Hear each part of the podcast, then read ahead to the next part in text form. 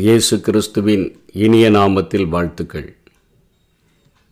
நாளிலே ஏசாயா தீர்க்க தரிசன புஸ்தகத்தில் நாற்பத்தி ரெண்டாம் அதிகாரம் ஒன்றிலிருந்து ஏழு வரையிலும் உள்ள வசனங்களிலே ஏசாயா இதை ஒரு தேவ தாசனினுடைய பாடலாக அவர் எழுதியிருக்கிறதை பார்க்க முடியும். ஏசாயா நூலிலே நான்கு தேவதாசனை குறித்த பாடலை அவர் எழுதியிருக்கிறார். இயேசு கிறிஸ்துவை நீதி உள்ள தாசனாக இந்த ஏசாயா நாற்பத்தி ரெண்டாவது அதிகாரத்திலும், தெரிந்து கொள்ளப்பட்ட தாசனாக ஏசாயா நாற்பத்தி ஒன்பதாவது அதிகாரத்திலும், ஞானமுள்ள தாசனாக ஏசாயா ஐம்பதாவது அதிகாரத்திலும், பாடுபடும் தாசனாக ஏசாயா ஐம்பத்தி மூன்றாவது அதிகாரத்திலும் அவர் சித்தரித்திருக்கிறதை நாம் கற்றுக்கொள்ள முடியும். இந்த நாளிலே நாற்பத்தி ரெண்டாவது அதிகாரத்தில் இயேசு கிறிஸ்துவை நீதி உள்ள தாசனாக அவர் வெளிப்படுத்தி இயேசு கிறிஸ்து எப்படி இருப்பார் என்கிற காரியத்தை இங்கே அவர் வடித்திருக்கிறதை பார்க்க முடியும். அந்த முதல் வசனத்திலே அவர் புறஜாதிகளுக்கு நியாயத்தை வெளிப்படுத்துவார் என்று சொல்லி இங்கே அவர் சொல்லுகிறதை பார்க்கிறோம். ஆண்டவருக்கு பிரியமான தாசனாக, ஆதரிக்கிற நேசனாக இருக்கிற ஆண்டவர், அவர் மேலே பரிசுத்த ஆவியானவர் இருக்கும் பொழுது அவர் புறஜாதிகளுக்கு நியாயத்தை வெளிப்படுத்துகிறவராக அவர் காணப்படுவார் என்று சொல்லி இங்கே ஏசாயா சொல்லுகிறார். ஏசாயா பதினோராம் அதிகாரம் மூன்றாம் வசனத்தினுடைய பின்பகுதி நான்கு ஐந்து வசனங்களிலும் அவர் தமது கண் கண்டபடி நியாயம் தீர்க்காமலும் தமது காது கேட்டபடி தீர்ப்பு செய்யாமலும் நீதியின்படி ஏழைகளை நியாயம் விசாரித்து யதார்த்தத்தின்படி பூமியில் உள்ள சிறுமையானவர்களுக்கு தீர்ப்பு செய்து பூமியை தனது வாக்கின் கோலால் அடித்து தனது வாயின் சுவாசத்தினால் துன்மார்க்கரை சங்கரிப்பார். நீதி அவருக்கு அரைக்கட்டும், சத்தியம் அவருக்கு இடைக்கச்சையுமாயிருக்கும். அவரது ஆட்சியினுடைய முதற்கட்டமான அந்த ஆயிரம் ஆண்டு ஆட்சி அமையும் பொழுது இது முழுமையாக நிறைவேறக்கூடியதாக இருக்கிறது. செழிப்பு, நீதி, சமாதானம் எல்லாம் கரைபுரண்டு ஓடக்கூடிய ஒரு ஆட்சியாக இருக்கும் என்று ஏசாயா வடித்திருக்கிறதை நாம் பார்க்கிறோம். இந்த நாட்களில் எங்கே பார்த்தாலும் நீதியை பார்க்க முடியல, எங்கே பார்த்தாலும் நியாயத்தை பார்க்க முடியல. இன்றைக்கு ஆளுகிறவர்களுடைய கரங்களிலிருந்து நீதி நியாயங்களை நம்ம எதிர்பார்க்கவே முடியலை. சின்ன லெவல்லிருந்து பெரிய லெவல் வரைக்கும் அப்படிப்பட்ட காரியங்களிலேயே நாம் நொந்து புலம்பிக் கொண்டிருக்கிற நமக்கு இது ஒரு ஆறுதலான செய்தியாக ஏசாயா எழுதி வைத்திருக்கிறதை பார்க்கிறோம். இயேசு கிறிஸ்துவினுடைய ஆட்சி அமையும் பொழுது இப்படிப்பட்ட நீதியும் நியாயமும் சமாதானமும் கரைபுரண்டு ஓடக்கூடியதாக இருக்கும். அவருடைய ஆட்சியில் ஒரு சின்ன ஒரு நியாயக்கேடு கூட இருக்காது என்பதை ஒரு நீதி உள்ள தாசனாக அவர் வெளிப்படுவார் என்கிறதை இங்கே ஏசாயா குறிப்பிடுகிறதை பார்க்கிறோம். ரெண்டாவது, அவருடைய குணாதிசயத்தை குறித்து சொல்லுகிறார். அவர் கூக்குரல் இடவும் மாட்டார், தம்முடைய சத்தத்தை உயர்த்தவும் அதை வீதிகளிலே கேட்க பண்ணவும் மாட்டார் என்று சொல்லி சொல்லப்படுகிறது. கூக்குரல் இட மாட்டார், தம்முடைய சத்தத்தை உயர்த்தவும் அதை வீதிகளிலே கேட்க பண்ணவும் மாட்டார். அதாவது சகரியா ஒன்பதாம் அதிகாரம் ஒன்பதாம் வசனத்தில், சியோன் குமாரத்தியே மிகவும் கலிகூறு, எருசலேம் குமாரத்தியே கம்பீரி, இதோ உன் ராஜா உன்னிடத்தில் வருகிறார், அவர் நீதி உள்ளவரும் ரட்சிக்கிறவரும் தாழ்மை உள்ளவரும், கழுதையின் மேலும் கழுதை குட்டியாகிய மரியின் மேலும் ஏறி வருகிறவருமாயிருக்கிறார். அதாவது ஒரு பொறுப்பில் வைக்கப்பட்டு விட்டோம் என்று சொன்னால் ஆட்டோமேட்டிக்காக அவர்களுக்குள்ளாக தாழ்மை போய் பெருமை வந்துவிடக்கூடியதாக இருக்கிறது. அவர்கள் தங்களுடைய அந்த காரியங்களை வெளிப்படுத்துகிறதற்கு, அவர்கள் தன்னை பிரபலப்படுத்துகிறதற்கு என்னென்னலாம் செய்ய முடியுமோ அத்தனை காரியங்களையும் அவர்கள் செய்யக்கூடியவர்களாக, ஒருவேளை தங்களுக்குள்ள நீதி நியாயம் இருந்துச்சுன்னா அதை தம்பட்டம் படித்து வெளிப்படுத்துகிறவர்களாக இருக்கிறார்கள். இன்னைக்கு கேட்கவே வேண்டாம், அத்தனை மீடியாக்கள், அத்தனை பத்திரிகைகள், அத்தனை காரியங்கள் இருக்கிறபடினால மனிதர்களுடைய புகழ்பாடுகிற காரியங்கள் அத்தனையாக காணப்படக்கூடியதாக இருக்கிறது. தெருக்களிலும் வீதிகளிலும் இவைகள் முழங்கப்படக்கூடியதாக இருக்கின்றன. ஆனால் இங்கே இயேசு கிறிஸ்துவை குறித்து சொல்லப்படுகிறது, அவங்க எருசலேம் குமாரத்திய கம்பீரி, உன் ராஜா வருகிறார். எதில் வருகிறார்னா கழுதையின் மேலும் கழுதை குட்டியாகிய மரியின் மேலும் அவர் வருகிறார். ஒரு தாழ்மையின் சின்னமாக அவர் தன்னை வெளிப்படுத்தக்கூடியவராக இருக்கிறார். சாந்த குணம் உள்ளவராய் என்று சொல்லி இயேசு இந்த பூமியில் வாழ்ந்த பொழுது, இதோ என்னிடத்தில் வந்து கற்றுக்கொள்ளுங்கள் என்று சொல்லுகிறார். நான் சாந்தமும் மனத்தாழ்மையுமாய் இருக்கிறேன், என்னிடத்தில் வந்து கற்றுக்கொள்ளுங்கள். அதனால தான் அவர் கல்வாரி சிலுவைக்கு செல்லுகிறதற்கு முன்பாக அத்தனையாக தன்னை தாழ்த்தி ஒரு சீலையை அவர் இடுப்பிலே கட்டி கொண்டு தன்னுடைய சீஷர்களுடைய கால்களை கழுவினதை நாம் பார்க்கிறோம். அத்தனையாக ஒரு தலைவனாய் இருக்க வேண்டும் என்று இருக்கிறவன் இத்தனையாய் அவன் ஊழியம் செய்ய வேண்டும், ஊழியக்காரனாய் இருக்க வேண்டும், தாசனாய் இருக்க வேண்டும் என்று சொல்லி அவர் கற்றுக் கொடுத்ததை பார்க்கிறோம். அதனால் என்னிடத்தில் வந்து கற்றுக்கொள்ளுங்கள், நான் சாந்தமும் மனத்தாழ்மையுமாய் இருக்கிறேன் என்று சொல்லுகிறார்.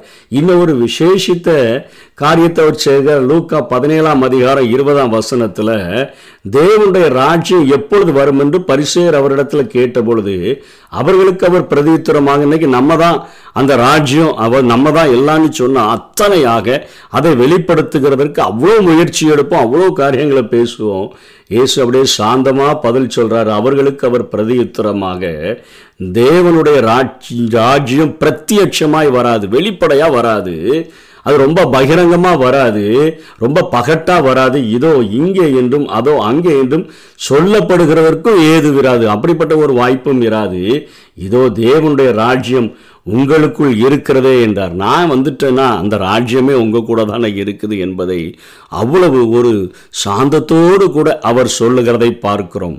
இன்றைக்கு ஒவ்வொரு சின்ன சின்ன காரியங்களிலும் உயர்த்தப்பட்ட மனிதர்களுடைய பேச்சுகள், அவர்களுடைய நடக்கைகள், அவருடைய பகட்டான காரியங்களை பார்க்கிறோம். ஆனால் இங்கே நீதி உள்ள தாசனாக ஏசாயா வடித்திருக்கிற அந்த இயேசு கிறிஸ்துவுக்குள்ளே காணப்படுகிற அந்த காரியங்களை பாருங்கள். அவ்வளோ சாந்தமாக அவர் பிள்ளைகள் மாம்சத்தையும் இரத்தத்தையும் உடையவர்களாக இருக்கிறது போல அவரும் அவர்களைப் போல மாம்சத்தையும் இரத்தத்தையும் உடையவராக மாறி அந்த தேவனுக்கு சமமாயிருந்தும் அதற்கு சமமாயிருப்பதை கொள்ளையாடின பொருளாக எண்ணாமல் தம்மைத்தாமே வெறுமையாக்கி அடிமையின் ரூபம் எடுத்து மனுஷ சாயலாக இறங்கி வந்த அந்த இயேசு இந்த பூமியில் இவ்வளவு சாந்தத்தோடு கூட மனிதர்கள் மத்தியில், அதுவும் அவர்கள் இவரை எப்பம் பார்த்தாலும் குற்றம் சாட்டுகிற அந்த பரிசேயர்களின் மத்தியில் சாந்தத்தோடு கூட இந்த காரியத்திற்கு அவர் பதில் உரைக்கிறதை பார்க்கிறோம். அதே போல ஒன்று பேதுரு ரெண்டாம் அதிகாரம் இருபத்தி மூன்று இருபத்தி நான்கின் நான்கினுடைய முன்பகுதியில் சொல்றாரு, அவர் வையப்படும் பொழுது பதில் வையாமலும் பாடுபடும் பொழுது பயமுறுத்தாமலும் நியாயமாய் தீர்ப்பு செய்கிறவருக்கு தம்மை ஒப்புவித்தார். கல்வாரி சிலுவை வரையிலும்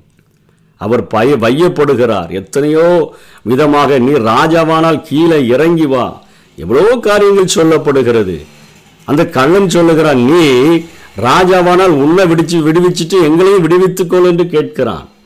இத்தனை வையப்படுகிற அந்த சூழ்நிலையில் மத்தியிலையும் பாடுபடும் பொழுது பயமுறுத்தாமல் நியாயமாய் தீர்ப்பு செய்கிறவருக்கு நம்மை ஒப்பு தம்மை ஒப்புவித்த நம்மன்னா, எனக்கு அவனை தெரிய இவனை தெரிய, நான் உன்னை அப்படி செஞ்சிருவேன் இப்படி செஞ்சிருவேன், நம்மளால் எவ்வளோ பயமுறுத்த முடியுமோ, எவ்வளவு பதில் பேச முடியுமோ, வையப்படும் பொழுது எவ்வளவு நம்ம திரும்ப வைய முடியுமோ, அப்படிப்பட்ட காரியங்களெல்லாம் செஞ்சிருவோம்.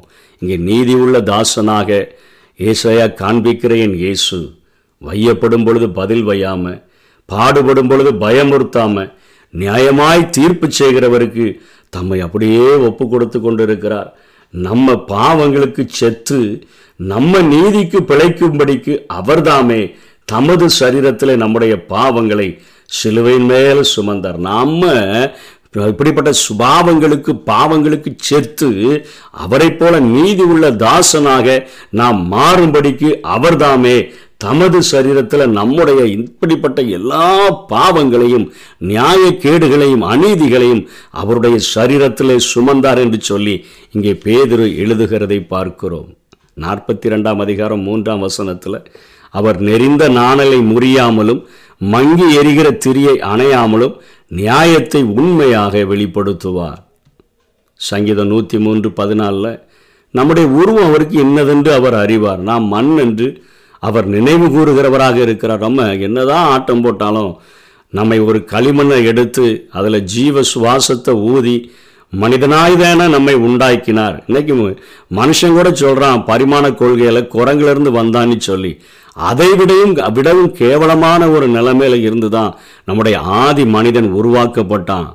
குரங்கிலிருந்து நம்ம வரல, மண்ணிலிருந்து வந்திருக்கிறோம். ஆதாமை ஆண்டவர் மண்ணை எடுத்து அவனை உருவாக்கி அதில் ஜீவ சுவாசத்தை ஊ ஊதி நம்ம மண்ணென்று நினைவு கூறுகிற மனிதர்களாக இருந்தபோது அவரும் சொல்கிறார், நம்முடைய உருவம் இன்னதென்று அறி அறிவார் நம்ம மண்ணென்று அவர் நினைவு கூறுகிறவராக இருக்கிறார். இன்றைக்கி ஒருவேளை உலகம் நம்ம எல்லாம் புறக்கணித்து தள்ளி இருந்தால் கூட, இன்றைக்கி உலகத்தில் நிறைய காசு இருந்தால், நிறைய பணம் இருந்ததுன்னா, நிறைய வசதி வாய்ப்புகள் இருந்ததுன்னா, நம்மளால் ஏதாவது ஆகணும்னா ஒவ்வொருவரும் தேடி வரக்கூடியவர்களாக இருக்கிற உலகத்தில் வாழ்கிறோம். ஆனால் இயேசு கிறிஸ்து இந்த பூமியில் நீதி உள்ளவராக வாழ்ந்து அந்த ஆயிரம் ஆண்டு ஆட்சியிலையும் முழுமையாக நீதியுள்ள ஆட்சியை வெளிப்படுத்துகிறவராக இருக்கிற ஆண்டவர் இந்த பூமியில் வாழும் பொழுது தள்ளப்பட்ட ஒரு லேகியோன் பிசாசு பிடித்தவனை கல்லறைக்கு தேடிக்கொண்டு செல்லுகிறார். இன்றைக்கி புகழ் வேணும், அது வேணும்னு சொல்கிறவங்கெல்லாம் அங்கே போக மாட்டாங்க. அங்கே தேடி சென்று கல்லுகளால் தன்னை காயப்படுத்தி கொண்டிருந்த ஒரு மனிதன், அவனுடைய வாழ்க்கை அதோடு முடிஞ்சு போச்சுன்னு சொல்லி குடும்பமே விட்டுவிட்ட போதிலும் அவனை தேடி அவனை சுகமாக்குகிறதை பார்க்கிறோம். முப்பத்தெட்டு வருஷமாக பெதஸ்தா அந்த மண்டபத்தண்டையில் தூக்கி கொண்டு ஒருத்தனை போட்டுட்டாங்க. அவன் அங்கே கிடக்கிறான். அவனால் சொல்லுகிறான், எனக்கு தேவதூதன் கலக்கும் பொழுது முதல்ல யார் போய் விழுகிறார்களோ அவர்கள் சுகம் பெற்று விடுகிறார்கள், என்னை கொண்டு போய் விடுகிறதற்கு யாரும் இல்லை, அந்த ஊருக்குள்ளே எனக்கு உதவி செய்கிறதற்கு யாரும் இல்லை. ஆனால் ஜீவன் போகலை. நித்திய கண்டம் போன்ற ஒரு வாழ்க்கையை வாழ்ந்து கொண்டிருக்கிறான்.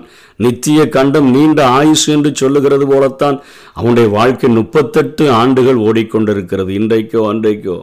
ஆனால் எழும்பி போக முடியல. அவனை பார்த்து தேடி வந்து அந்த நெறிந்த நாணலை முறியாமல், மங்கி எரிகிற திரியை அணையாமல், அவனை அங்கே சுகப்படுத்தி உன் படுக்கை எடுத்து கொண்டு போ என்று சொல்லி அவனை தேற்றிவிட்ட இயேசு கிறிஸ்து இன்றைக்கி பாவத்தினுடைய வேதனையினால், இன்றைக்கு சரீரப்பிரகாரமான பாடுகளினால் நெறிந்த நாணலை போல காணப்பட்டாலும், மங்கி எரிகிற ஒரு திரியை போல நம்முடைய வாழ்க்கை இருந்தாலும், அவர் நம்மை எழுப்பி விடுகிறவராக, நம்மை கை தூக்கி நிறுத்துகிறவராக அவர் இன்றைக்கும் இருக்கிறார். அவர் நியாயத்தை நான்காவது காரியமாக சொல்கிறார், பூமியில் நிலைப்படுத்தும் மட்டும் அவள் அவர் இலக்கரிப்பதும் இல்லைன்னா மங்கி மாய்வதில்லை, இல்லைன்னா தளர்வடைந்து போகிறதில்லை, சோர்வடைந்து போகிறதில்லை, பதறுகிறதும் இல்லை.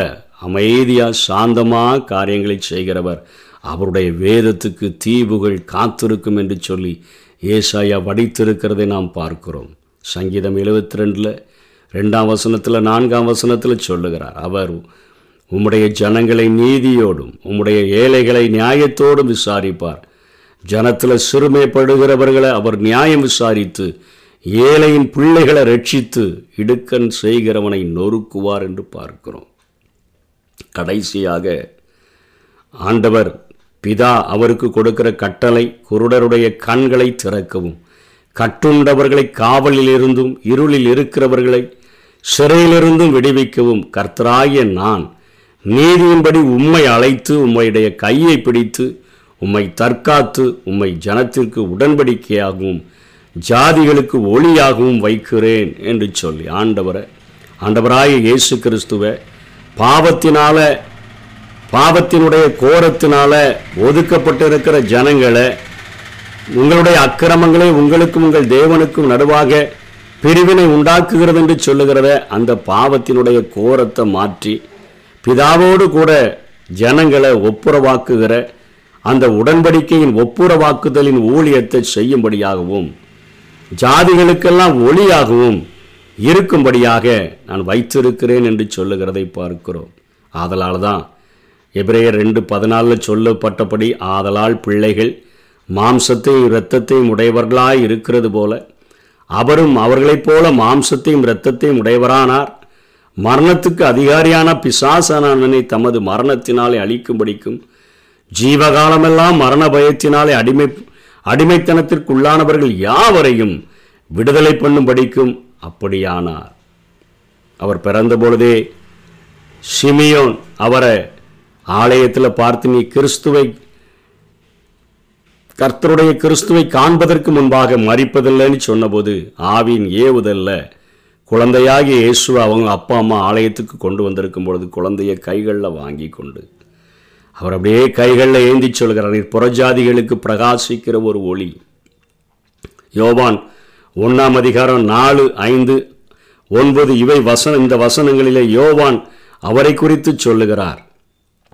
அவருக்குள் ஜீவன் இருந்தது, அந்த ஜீவன் ஒளியாய் இருந்தது, லைட்டாக இருந்தது. அந்த ஒளி இருளிலே பிரகாசிக்கிறது, இருளானது அதை பற்றி கொள்ளவில்லை. உலகத்தில் வந்து எந்த மனுஷனையும் பிரகாசிப்பிக்கிற ஒளியே அந்த மெய்யான ஒளி. யோவான் எட்டு பனிரெண்டுல சொல்கிறார், மறுபடியும் இயேசுவே சொல்கிறார், ஜனங்களை நோக்கி நான் உலகத்துக்கு ஒளியாய் இருக்கிறேன், என்னை பின்பற்றுகிறவன் இருளிலே நடவாமல் ஜீவ ஒளியை அடைந்திருப்பான் என்று சொல்லி இந்த உலகத்துக்கு வெளிச்சமாக, இந்த உலகத்துக்கு ஒளியாக, ஒரு நீதி உள்ள தாசனாக ஆண்டவர் எதற்காக அவரை ஏற்படுத்தினாரோ அந்த பணியை செவ்வையே தன்னுடைய வாழ்க்கையில் அவர் முடித்திருக்கிறதை பார்க்கிறோம். சிலுவை பரியந்தமும், அதாவது மரண பரியந்தமும், அதாவது சிலுவையின் மரண பரியந்தமும் தன்னைத்தானே தாழ்த்தி வெறுமையாக்கி அடிமையின் ரூபம் எடுத்து மனுஷ சாயலாக வந்த ஆண்டவர், கீழ்ப்படிந்தவராகி தம்மை தாமை தாழ்த்தின ஒரு ஆண்டவர். ஆதலால் தேவன் அவரை எல்லாவற்றிற்கும் மேலாக உயர்த்தி என்று சொல்லி பார்க்கிறோம். தன்னுடைய வாழ்நாளினுடைய கடைசி பகுதி வரையிலும் நீதியோடு கூட இருந்த தாசனாக நம்ம அவருடைய வாழ்க்கையை கற்றுக்கொள்ளுகிறோம். வெளிப்படுத்தல் பத்தொன்பதாம் அதிகாரம் பதினோராம் வசனத்தில் யோவான் திரும்பவும் அவரை பார்க்கும் பொழுது, பின்பு பரலோகம் திறந்திருக்க கண்டேன், இதோ ஒரு வெள்ளை குதிரை காணப்பட்டது, அதன் மேல் ஏறி இருந்தவர் உண்மையும் சத்தியமுள்ளவர் என்னப்பட்டார், அவர் நீதியாய் நியாயம் தீர்த்து யுத்தம் பண்ணுகிறார். கடைசி நாட்கள் வரையிலும் அப்படிதான் இருக்கிறாரு. உயிர்த்தெழுந்து பரலோகத்துக்கு சென்ற பின்பும் கூட பரலோகம் திறந்திருக்கும் போது ஒரு வெள்ளை குதிரையில் ஏறி இருக்கக்கூடிய அந்த நீதியுள்ள தாசனாகிய இயேசு கிறிஸ்துவை குறித்து யோவான் எழுதி சொல்லுகிறார், ஏறி இருந்தவர் உண்மையும் சத்தியம் உள்ளவர் என்னப்பட்டார், அவர் நீதியாய் நியாயம் தீர்த்து யுத்தம் பண்ணுகிறார். அத்தனை நீதியுள்ள தாசனாக இயேசு கிறிஸ்துவை வேதம் நமக்கு வடித்து காட்டுகிறது. அவருடைய அடிச்சுவடுகளை பின்பற்றும்படியாய் அழைக்கப்பட்டிருக்கிற உலகத்தில் நீதி இல்லை, உலகத்தில் நியாயம் இல்லை, எல்லாம் எடுபட்டு போயிற்று, உண்மைதான். ஆனால் நம்முடைய வாழ்க்கையில் அவருடைய அடிச்சுவடுகளை பின்பற்றி அவரை போல வாழும்படியாய் அழைக்கப்பட்டிருக்கிற நாம், அவருடைய சுபாவத்தை நமக்கு கொடுக்கப்பட்டிருக்கிற ஜீவ நாளிலே அவரை போல வெளிப்படுத்துகிறவர்களாய், என்னென்ன சுபாவத்தை இயேசு இந்த பூமியில் வாழும் பொழுது வெளிப்படுத்தினாரோ அதே போல் நாம் வெளிப்படுத்தி வாழ்கிறதற்கு நாம் பிரயாசப்படுவோம். கர்த்தர் தாமே நம்மை ஆசீர்வதிப்பாராக. ஆமென். எங்கும் நிறைந்த ஏகோவா எலோஹிம், ஆராதனை உமக்கே, எங்கள் நீதியே ஏகோவாசிக்கேனும், ஆராதனை உமக்கே, எங்கள் நீதி ஏகோவாசிக்கேனும், ஆரா